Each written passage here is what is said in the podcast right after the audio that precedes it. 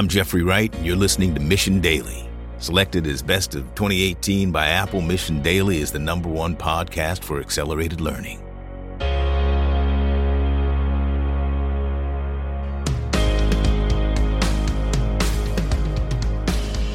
Hey everyone, welcome back to Mission Daily. Today's guest is Dr. Michael Breus. Dr. Breus, thanks for taking the time.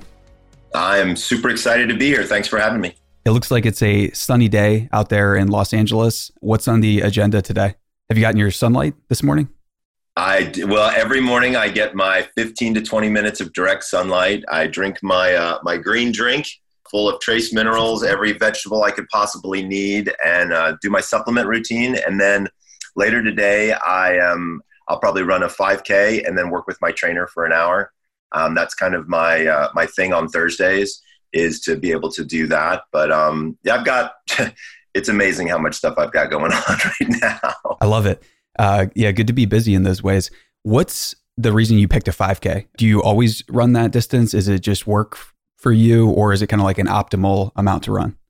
So there are two reasons. One is um, I was talking with my urologist about it, and uh, we were trying to find ways to increase my testosterone naturally. Hmm. So I don't have low testosterone, but I'm I'm within the normal range, but I'm on the lower side of the normal range, and I could feel it in my energy. And so I was talking with him, and he has me now doing um, heavy resistance exercises, and he wanted me to slow down on the really lengthy cardio. So 5K, I can do a 5K right now in under 25 minutes. So for me, that works perfectly. So it gives me just enough cardio. Uh, my dad had a heart condition, so I'm constantly concerned just from a cardiac perspective. Sure. So I like to have about 25 minutes of cardio, and and I don't jog, I run. So you know, like I'm moving very quickly when I'm doing it. So that part is good. And then the training stuff is all just hardcore resistance, uh, weightlifting, primarily big muscle groups and things like that. Cool. Are you doing any uh, deadlifts, front squats, back squats? What's the all of the above. Um, yes. I have a lo- I have low back pain, so I really have to be careful with my form. Right. Um, and so, and I also the timing of my exercise during the day will allow me to perform better or worse depending upon what time of day I exercise. So it's based on my circadian rhythm. And in my book, The Power of When, I talk about perfect time for exercise or sex or sleep or eating or what have you. So I try to follow my own rules. uh, I love it. What, what a novel idea, right? That brings us to the idea of uh, chronotypes, which you just brought up that are in your book, The Power of When. So you have the bear, the lion, the wolf, the dolphin. How do you introduce chronotypes to people who say, what are they? What about the people that are super skeptical and say, this sounds like astrology? Is it going to apply to me? How do you present it? Sure, absolutely. So first of all, here's the good news is there's real science behind it, right? And so these are genetically predetermined lifestyles and schedules that go on in your body. So we all have a circadian rhythm, but everybody thinks that there's only one. There's actually almost 300 circadian rhythms going on wow. in your body at any given time.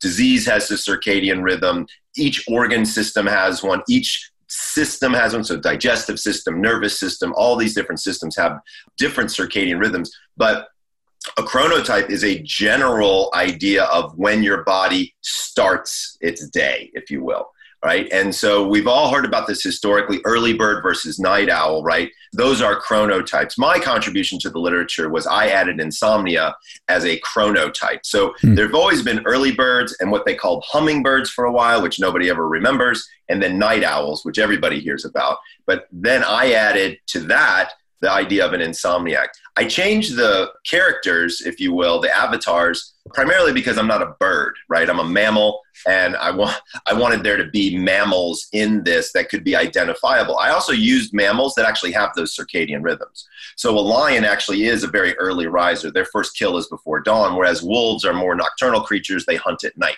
So I wanted people, number one, to have an animal that they could identify with. Like nobody wants to be a porcupine, you know what I'm saying? so I had to choose animals that were acceptable to be, right. but also fell into those categories uh, of having those actual circadian rhythms. That was not an easy task, but we, we were able to get there. Um, when people say to me, "Well, I don't believe in chronotypes," you know, I, I, it's actually very easy conversation to have. So, number one, chronotypes were discovered in the '70s, so th- this isn't some miraculous thing that I just made up. Th- these things have been around for quite a while. in my book alone, where I only took the last five years of research, I have over 300 studies using these chronotypes. So I don't have any problem saying, you know, go to PubMed, type in the word chronotype, and we're done because they're real and they work. And also, I think there's some people who say, well, I don't believe that I'm the chronotype that you think, seem to think I am, whether I'm taking it through your quiz or, or something along those lines. Now, that's a fair criticism because there's only so much I can do with 30 questions on the internet, right? Definitely. Yeah. Um, you know, but if I can get your blood work or I can get your saliva, I can tell you exactly what your freaking chronotype is. That's easy, you know? Right. Yeah, and I think that people are looking for instant personalization, and it's a trap we have to avoid because until you start with a broader category, it's going to be really hard to triangulate or pinpoint and get down to your exact biology. So, with chronotypes, this is something that's been going on since the 70s. What is the most recent literature or studies, or maybe something you've discovered recently that has you excited about this again? I mean, I'm, I'm sure you're always excited about it, but I didn't know if anything like really, really caught your interest lately. Well, I think there's been at least two or three things that I think have been quite fascinating fairly recently. So uh, last year, the Nobel Prize in Medicine was awarded to circadian researchers. That's pretty hmm. freaking cool. Um, I mean, you know, the Nobel Prize in Medicine, like the single biggest honor in all of medicine, was given to circadian researchers. So that falls right into my wheelhouse of yes, this is exactly the avenue we need to be thinking about, we need to be talking about, we need to be understanding. Because if we don't, we're really going to see some pretty big deficits long term. I think the other area that I thought was really interesting, I have a hobby. So most doctors and researchers, we kind of have these interest hobbies, right? So, like, I'm a specialist in sleep, but there are certain areas I just think are cool and I like to read about. Mine is cancer. And um, I'm very interested in cancer and sleep. And what we discovered in the last two to three years is that cancer cells multiply faster the more sleep deprived you are. Let wow. me repeat that. Cancer cells multiply faster the more sleep deprived you are. That in and of itself is like drop the mic, we're freaking done here, right? So we should all be looking Completely. at this. I mean, cancer, right? Like this isn't about performance any longer. This is about the most devastating disease that's ever hit the human race, right? It suggests a way to slow it or pre- prevent it at the very least that is uh, you can't can't really argue with, right? So like sleep medicine has to be a part of oncology, and is it being quickly uh, adopted as a preventative treatment? So or? here's what's cool is now what we're starting to see is like at Sloan Kettering and like some of the major like MD Anderson, like the major cancer research centers, they're actually now administering chemotherapy on a circadian cycle. And what wow. they've discovered is they can use less chemo so l- less poison and get better results. Which is what we want, right? Yeah, and I think right? there's some exactly studies that, what we want. Like we, show, we, that's exactly what we want to do. Yeah, and I think I think there's some new research too, or at least a couple studies that show intermittent fasting prior to chemo has been shown to have some effect too. So you start to stack these things on top of each other, and it gets really exciting. So th- this is really cool too, because I think that so many people in the back of their mind they're worried that oh, I'm going to be predisposed to cancer or something like this, or uh, it's an inevitability, and it's really not. How do you view people who have gone through the pain of having a family member battle either Alzheimer's or cancer, which are you know basically the result, the extreme manifestation of sleep deprivation? How do you talk to those individuals who are just pessimistic about you know, maybe they fall into into a trap and think that it's inevitable? What do you say to them? Well, so I'm a firm believer that everybody has the ability to sleep and sleep well. And so what I do is, that you know, it depends on where they are in their path of being diagnosed, right? And so, you know, when I get somebody who's diagnosed very recently with cancer, it's almost immediate insomnia because they're worried, they're concerned. And so we're dealing with that. Then, once the reality of it sinks in and we understand what their treatment path is, then we look at things like how can we put their chemotherapy onto a circadian rhythm so that they have less discomfort because less chemo in your body means less puking less nausea less like all of the all the stuff that's terrible about chemotherapy. So uh, that's usually a welcome addition to their situation. Then there's also the reconstruction the reconstructive surgery that oftentimes has to occur. There's a lot of anxiety before that. There's also a lot of pain during the recovery after that. So there's a lot of understanding sleep schedules, and uh, in those cases, sometimes a sleeping pill or pharmaceutical may be required.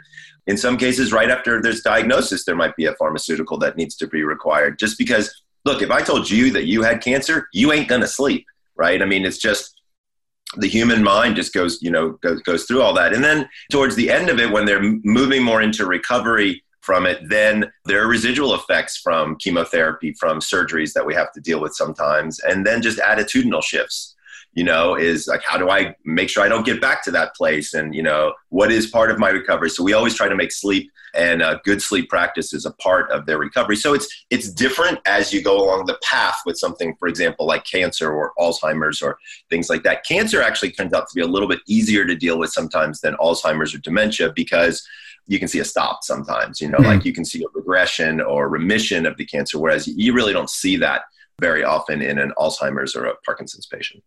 So, for people who want to start taking this incredibly seriously now, I, I, know you're a performance coach. You work with elite performers and to help design, a, I guess, like a custom sleep plan, right? And then make sure that's executed on and iterated and improved. On the intake sessions for those, where do you usually start, or where do you find the places for the, like the highest gains, kind of?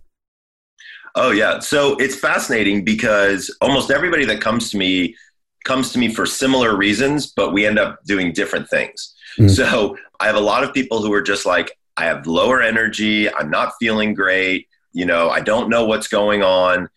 Michael, what, what do I do? That's kind of the general complaint that walks through the door. And so during the initial assessment, which is actually free, I, I work with everybody so they kind of get to know what this what the situation is. So everybody can kind of come in for the first one.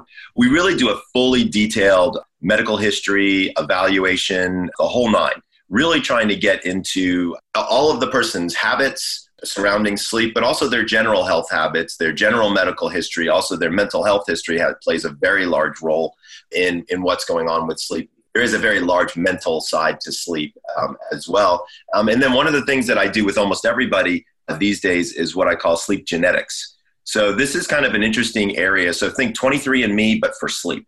Mm-hmm. So um, what I'm doing is I have the ability to take your 23andMe or your Ancestry.com data and work with another group, and we run it through an algorithm of 74 different sleep markers. So we actually look at the SNPs or the single nucleotide polymorphisms, the the, the differences wow. along the chain, mm-hmm. and 74 different places. We know that those places do certain things to sleep. So once I get that information and I run that algorithm, it's literally like a personalized roadmap of you and what's going on with you. And then I know exactly where to go and what to do. So I'll learn your chronotype from that. I learned the amount of sleep that you need from that. I learned the general quality of your sleep. I'll learn if you have any proclivity for any sleep disorders like apnea, narcolepsy, restless legs, teeth grinding, those kind of things. And then I can put together a plan so that it, it, will have three different factors. One is immediately, what do we need to do to help get you sleeping now? The second is, is once we get you sleeping there, kind of what's your follow through plan? And then the third one is kind of an emergency plan, right? So I got to take a 5 a.m. flight in two days. How do I do that type of thing? Or I'm flying to Singapore. How do I defeat my jet lag? I have a whole jet lag service that I provide for many of my uh, clients where they just tell me, I'm flying 12 different places over the next two months and I actually give them a sleep schedule and an activity schedule, what to do, when to do it, that kind of thing. So, one single day or a single night's variation can cause a host of unintended consequences, I'm sure, if you just mess up your sleep a little bit. So, depending upon the variation, right? Gotcha. So, if you don't, right, if you only, if, if let's say you cross two time zones, it'll take two days and your body's going to adjust. You cross 12 time zones, that's a different story. And so, how long does it take if you are crossing 12 time zones to maybe get back to a normal baseline if you assume the person is following your recommendations uh, to, to the letter? Oh, wow. If somebody follows them to the letter, they'll have zero jet lag. Wow. Absolute zero. It's pretty amazing, actually. But if they don't, it'll take them almost 12 days. So it takes the average body approximately one day per time zone crossed to adjust. Just based on light cues and things like that, it takes about a day. So, as an example, I flew last summer from Los Angeles to Singapore. So, 17 hour flight, 12 time zones away. And um, by doing these very specific recommendations, and, and, and just to be clear, we use uh, caffeine, melatonin, light, and napping in very particular orders at very particular times in your schedule. It's a two day before you leave and the day of you leave plan. So, it's a three day plan. But I walked off the plane and I was giving a live lecture in two, two hours later, and I had zero jet lag. What's the biggest resistance you get from either athletes or executives who start something like this, but then don't continue? Maybe uh, they, they basically like taper off because we, we're all prone to starting something, getting really excited about it. And where do you see people quitting or giving up on this? It's interesting. It depends upon if they have a sleep disorder or not. So if they've got like formal insomnia or apnea or, or narcolepsy, it, it usually they, they treat it they continue to treat it. But when they've got what I call disordered sleep, so not a sleep disorder, but disordered sleep. So like I wake up and my sleep is like crap. We have to get them feeling better quickly in order for there to be a maintenance of this. And so I choose the techniques that I'm going to use with people very specifically that way I know that, hey, I'm going to be able to do this with this person. This, is, this will be helpful. They'll see a gain within one to two weeks. And then we, we've got them hooked and then we keep them moving. And some people say, you know what? We've tweaked my sleep enough. This, I'm happy with it. I don't need to go to that far reaching goal that, you know, we might have had. I want to stop now. That's fine too. I try to give people maintenance plans in terms of, okay, if, if this is as far as you want to go, here's what you need to do, that kind of stuff and um, people generally follow it. You know, it's it's kind of interesting. By the time you get to a performance coach that focuses in on sleep, you're ready to do what they tell you to do. Usually, that's fascinating. So, what type of gains or changes are there? Any uh, maybe like anonymous stories you can share of someone who did this for a year and then after that year they were able to accomplish something brand new or whatever the case is? Oh, I mean, gosh, the stories are endless. I've had some patient, I, I had a former uh, GBI agent, so Georgia Bureau of Investigations, like the FBI, but local for Georgia. Mm-hmm. That's where I started my practice 20 years ago. And um, he, uh, he had been kicked off of stakeouts. He was been stuck at a desk job. He was falling asleep during the day. He was miserable. And he came in and, um, to be really frank with you, um, he told me he was thinking about killing himself. Like he was like, nothing in my life is going my marriage sucks my job sucks like everything is terrible. I mean honestly in 30 seconds i figured out he had apnea. I just had to look in his throat look at his neck and i was like dude this is fixable. Right. so we did an emergency sleep study that night got him on a cpap machine that evening and i saw him two days later. And it was fascinating because when i watched and he was not a small guy right? So he was like maybe five, nah, 5'10 5'11 maybe maybe six foot he was a good 260 pounds. Like he was a big dude, right? And um, I walked in and his wife was there, and she was not a small woman either. She was like five four, weighed about 200 pounds. And she comes running over and she just engulfs me in this huge hug. And she's crying and she was like, Thank you for giving me my husband back. You know, like that's the kind of effect that I have. I've saved more marriages as a sleep doctor than I ever would have as a marital therapist literally just like helping people get back in the bed together, sleeping, reducing snoring, eliminating apnea, those kind of things. It was crazy when she when they left. She handed me some papers, and I opened them up, and they were divorce papers. She said she didn't need them anymore. Wow, that's super super cool. And um, I think this brings us to an important point too, which is feel free to speculate wildly here or give some examples, but what is your opinion on what's going to happen with the future of psychology and psychiatry? Because I see these fields as all like dancing around. They, they don't want to face the root causes in, in some sense, where it's sleep, it's exercise, it's the basics. And until you start with those basics, what good is it to talk with somebody for to do talk therapy or cognitive behavioral therapy if you're not changing your underlying inputs? Like, is this going to be something that these fields have to embrace to stay relevant? What's your opinion on it? Well, it's a great, you know, that's an interesting question. And so here's what I would tell you is the more progressive psychologists become, the more they will start to take into the biology of what's really going on, right? And so I I walk the fence because I have a PhD in clinical psychology, but I'm also board certified in clinical sleep disorders. So I'm kind of like doing both, if mm. you hmm. will. And I find that's the most accurate way. I think with the introduction of functional medicine, I think a lot more people are starting to look at things like diet, exercise, and sleep and how they affect the overall human condition.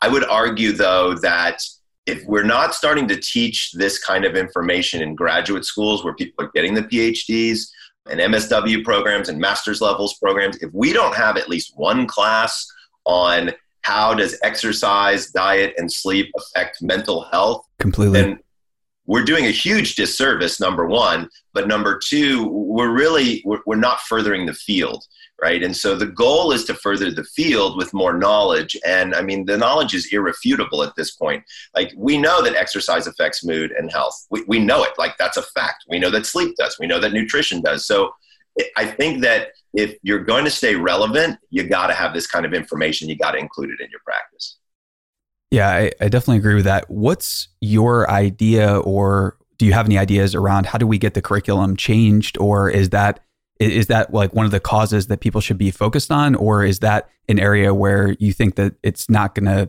it's not really possible to make quick change? So I think there's two ways to go about doing it. I think if you're trying to get into the institutional system and trying to change things that are going on in graduate schools, that's a long road. Because here's the big problem nobody in those institutions know how, know any of this stuff. So you'd have to get somebody like from the exercise physiology and nutrition department to start giving classes in the psychology department. So interdepartmental stuff, I have no idea how the politics on that works. That's going to take a while. I'm actually currently about to start working on a clinical certification program for health mm-hmm. coaches and for people out there because nobody's teaching anybody about sleep. Right. Um, there's a there's a good bit of uh, education and certification that can be done around training, even around nutrition. But there's literally nothing being done about sleep, and so I feel compelled to create that. So it's March now. My goal is by January of next year. So giving myself about nine months to put this together. To put together a online course that people can take to become sleep certified, if you will, in order to be able to start disseminating some of this information. I think that's a smart place to start because that's where people are going to have incentives around if they own their practice or something like that. Like they're going to put it into practice because of the the results. So, what else is exciting for you right now? So, I'm I'm really interested. We're based in the Bay Area in Palo Alto, but we've been checking out offices and studios in LA. We're thinking about expanding there. What are your thoughts on LA? Where's LA at right now? It, do you see like a, a startup and kind of like a renaissance of business there? Or do you think LA is still pretty far behind Silicon Valley in in the startup sense? That's an interesting question. On the health side of things, I think LA is pretty progressive. Yeah, we've got a lot of new clinics opening up. There's a cool place here uh, just opened up about the last I don't know maybe year year and a half called Next Health. Dave Asprey just put in um, bulletproof lab or upgrade labs. So basically, all of his crazy machines that he's got in his garage, he's now putting in different places. You know, we're starting to see some. I think LA's got some good health trends for mm-hmm. sure. From a tech tech standpoint, we're never going to be the same way Silicon Valley is. I live at the beach. So, to be honest with you, I don't really live in LA. I live three miles south of LAX airport in Manhattan Beach. And while I can drive to LA in 25 or 30 minutes, I choose not to on a fairly regular you basis. You don't like sitting in traffic? So you're waiting for uh, Elon to do his magic, or is that is that what's going to bring you back to the city, or what? Well, you know, I mean, I love Tesla. Uh, I think uh, Elon's done some fascinating things. He has a huge sleep problem, by the way, um, well documented. Um, I don't know if you know, but he was, uh, you know, he, t- he, when he had his breakdown talking to the New York Times and the Wall Street Journal. Within days, articles were coming about out about his Ambien use and his sleep deprivation and things like that. LA's a cool place. You know, I, I, here's what I can tell you is I've been here for three years. I lived in Scottsdale for 10. I lived in Georgia for 35 and um, I love it here. I mean, the weather is amazing. I've spent more time outside in three years than I have in the last 30 for sure. And um, I'm, I'm finding myself to be more fit here. Like everybody here is fit. Like you just don't see a lot of like morbidly yeah. obese people. Like I'm from Georgia, right? So there's morbidly obese people everywhere there. I'm not saying that. Georgia's a bad place, blah blah blah. I'm just saying. No, like, i completely agree. So I'm I'm from Maryland. My wife and I are from there. We just went to LA last weekend to do a, like a scouting trip, and uh, we noticed the same thing that there's there are a lot of healthy folks in Silicon Valley, but there are a lot of people who are uh, at a pretty high level of fitness in LA, like a ton. So yeah, and and and. And what's cool about it is, is like you're right on, like I'm right on the water. So it's like I can run at, at, the beach every single day if that's what I want to do. I can take my dogs out every day. And there's always stuff going on. And there's new types of gyms. Like I'm in a CrossFit gym. I'm one of the oldest guys there, but I'm in a CrossFit gym. And here's the thing everybody there's so nice, right? Yeah. They're not like, oh, old guy here, you know, we got to deal with him. Like even the other members are like, here, let me show you how to do this so you avoid injury. Like it's really helpful here. Like everybody's got the attitude of if you want to get fit, we will help you do that. Nobody's cramming it down anybody's throat. But right. if you raise your hand and say, hey, I'm interested, you're going to learn a lot. What do you think about communities and the importance of building, you know, an extended family, if you will, of friends and allies and business partners? It sounds like it's way easier to do that in a vibrant place like LA. Do you think it's um, well, I've got two thoughts on that. So, if you've ever looked at any of the Blue Zone research, yes. um, it's very consistent with community being incredibly important. And I live in an area that's literally almost a blue zone. Um, Just correct me if I'm wrong. So, blue zones are the areas where people have a propensity to live to 100, uh, like on average or so, the actual spatial areas. So, you said LA, not quite there yet, but pretty close. Yeah, well, there's some areas of LA that have actually been, you know, kind of earmarked, if you will, as getting start starting to get there. So I, th- I feel community is incredibly important aspect to everything that we do. That's why I like to do things like podcasts and have interaction with other people that are in all other parts of the world to share ideas and things like that. So I, I believe that community is important. I will say though that LA can be kind of cliquey, um, right. and so you have to kind of find your group of friends, but it's pretty easy if you're doing a particular activity. The other thing that's really kind of unfortunate about LA is the traffic is so bad that if you, like, as an example, if my wife and I meet somebody, one of the first questions we ask is, like, where do you live? if, if they live more than 15 miles, oh, like, we'll never see them, you yeah. know? Like, it's almost impossible to meet up with people unless they are physically within a five to 10 mile radius. Otherwise, it, it could, like, we have cousins who live, it takes us an hour and 15 minutes to see our cousins, and they're only 25 miles away. That's a bummer. Yeah. But at the same time, I mean, trade offs for everything, right? So, what do you think about in terms of the media landscape. So I didn't think we were, going to go in that direction, but you've been on a whole bunch of different shows. You've been on Dr. Oz. You're a repeat guest and an advisor. What does the future of media look like for you from a from a health standpoint? Do you see any, you know, maybe more healthy ideas? Do you see them getting into entertainment? What's the future of media look like? Well, you know, it's interesting. I think there's a so first of all, I'm glad you asked the question. I, I think it's fascinating. So here's what I can tell you: is last year I did 240 interviews in a year. Wow. Right? Yeah. So that's podcast, that's digital, that's radio, television, you name it. Like that's everything combined. And and here's what I can tell you is that number continues to increase every year. I mean, the year before I think I was at 200. So like when you when you start to look at it, the media is interested in sleep.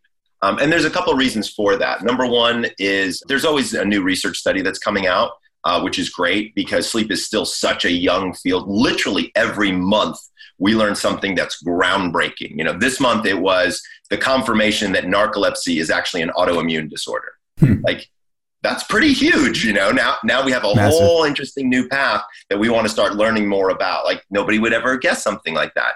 We also now know uh, there's some data leaking out now that's been really interesting looking at cannabis and sleep, right? So, what is that? Because I mean, we live in California, so that's something I have to learn and understand because right. let's be honest, smoke cannabis. And so, if you're going to do that yeah, the correct way, to help your sleep, which, by the way, the number two reason why people smoke cannabis seems to jockey between sleep and pain for the number two spot. The number one is just to get high, you know, chill or whatever. So, you know, starting to look at some of those things becomes very, very interesting. And the media is constantly asking me questions. I've been very fortunate. I have great media relationships. I was on the Today Show, uh, you know, this past month twice during Sleep Awareness Week.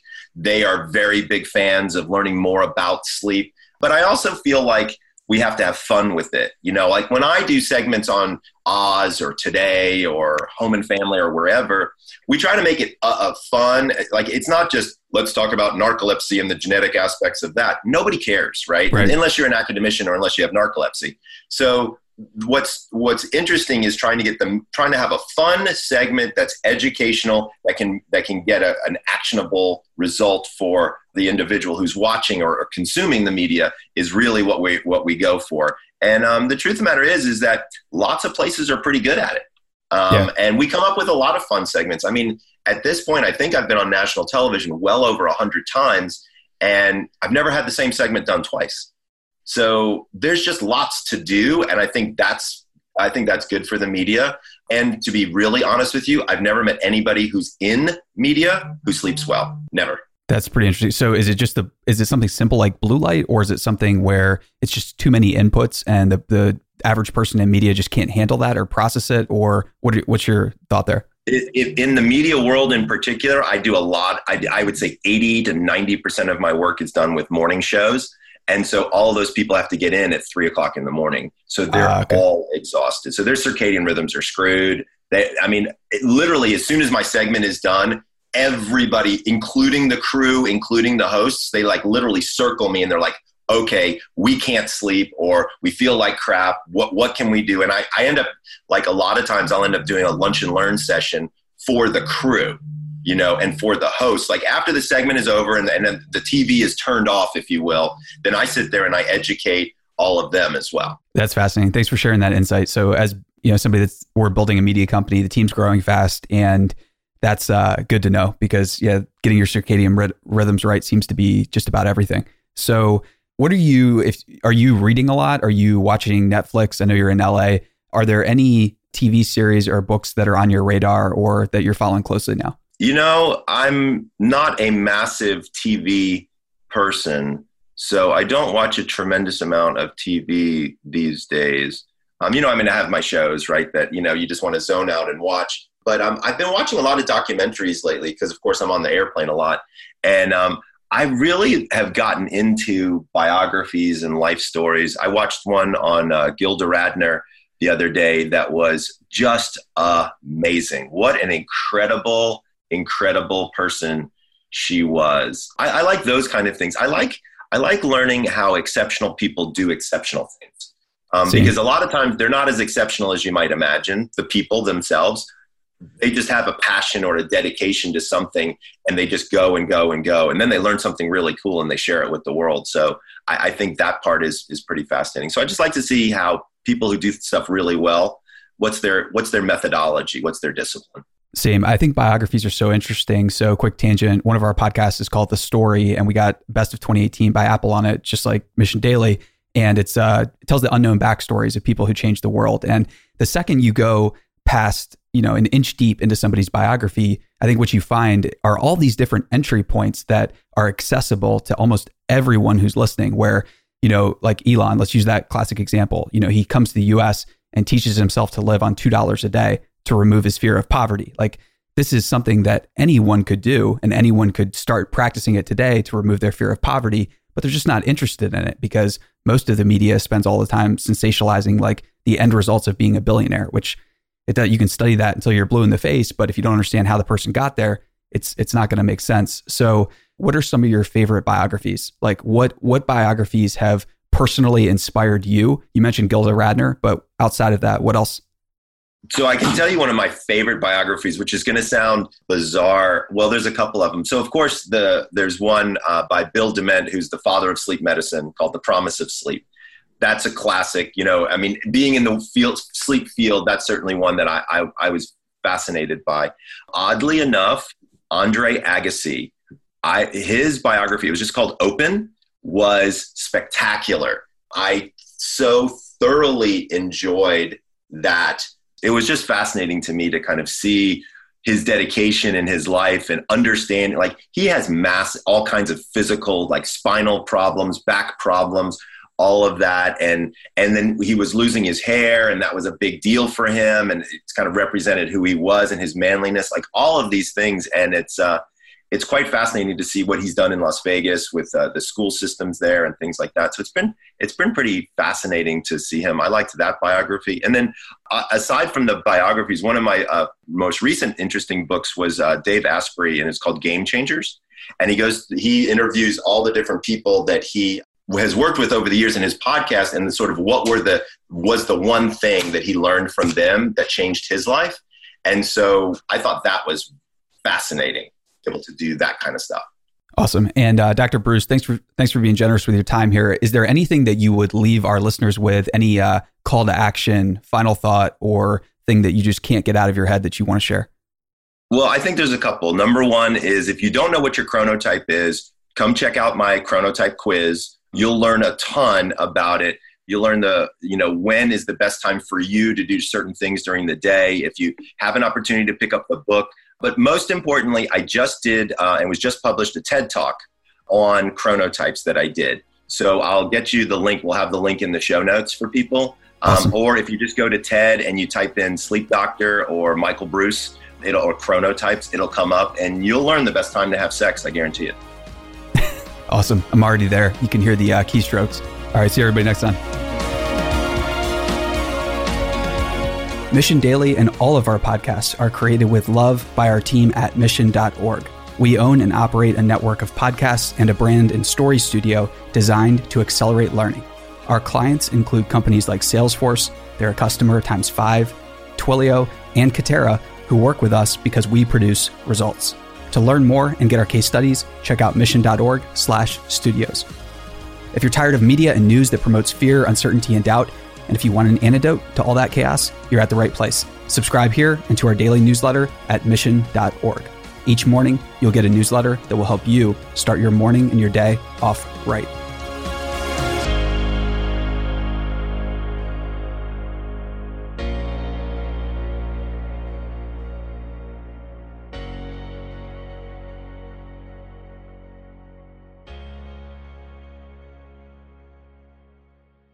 Hey, listeners, thanks for tuning into this episode. I hope you enjoyed it as much as I did. If you haven't already, please subscribe, rate, and review this podcast. It helps spread the word, and I would greatly appreciate it.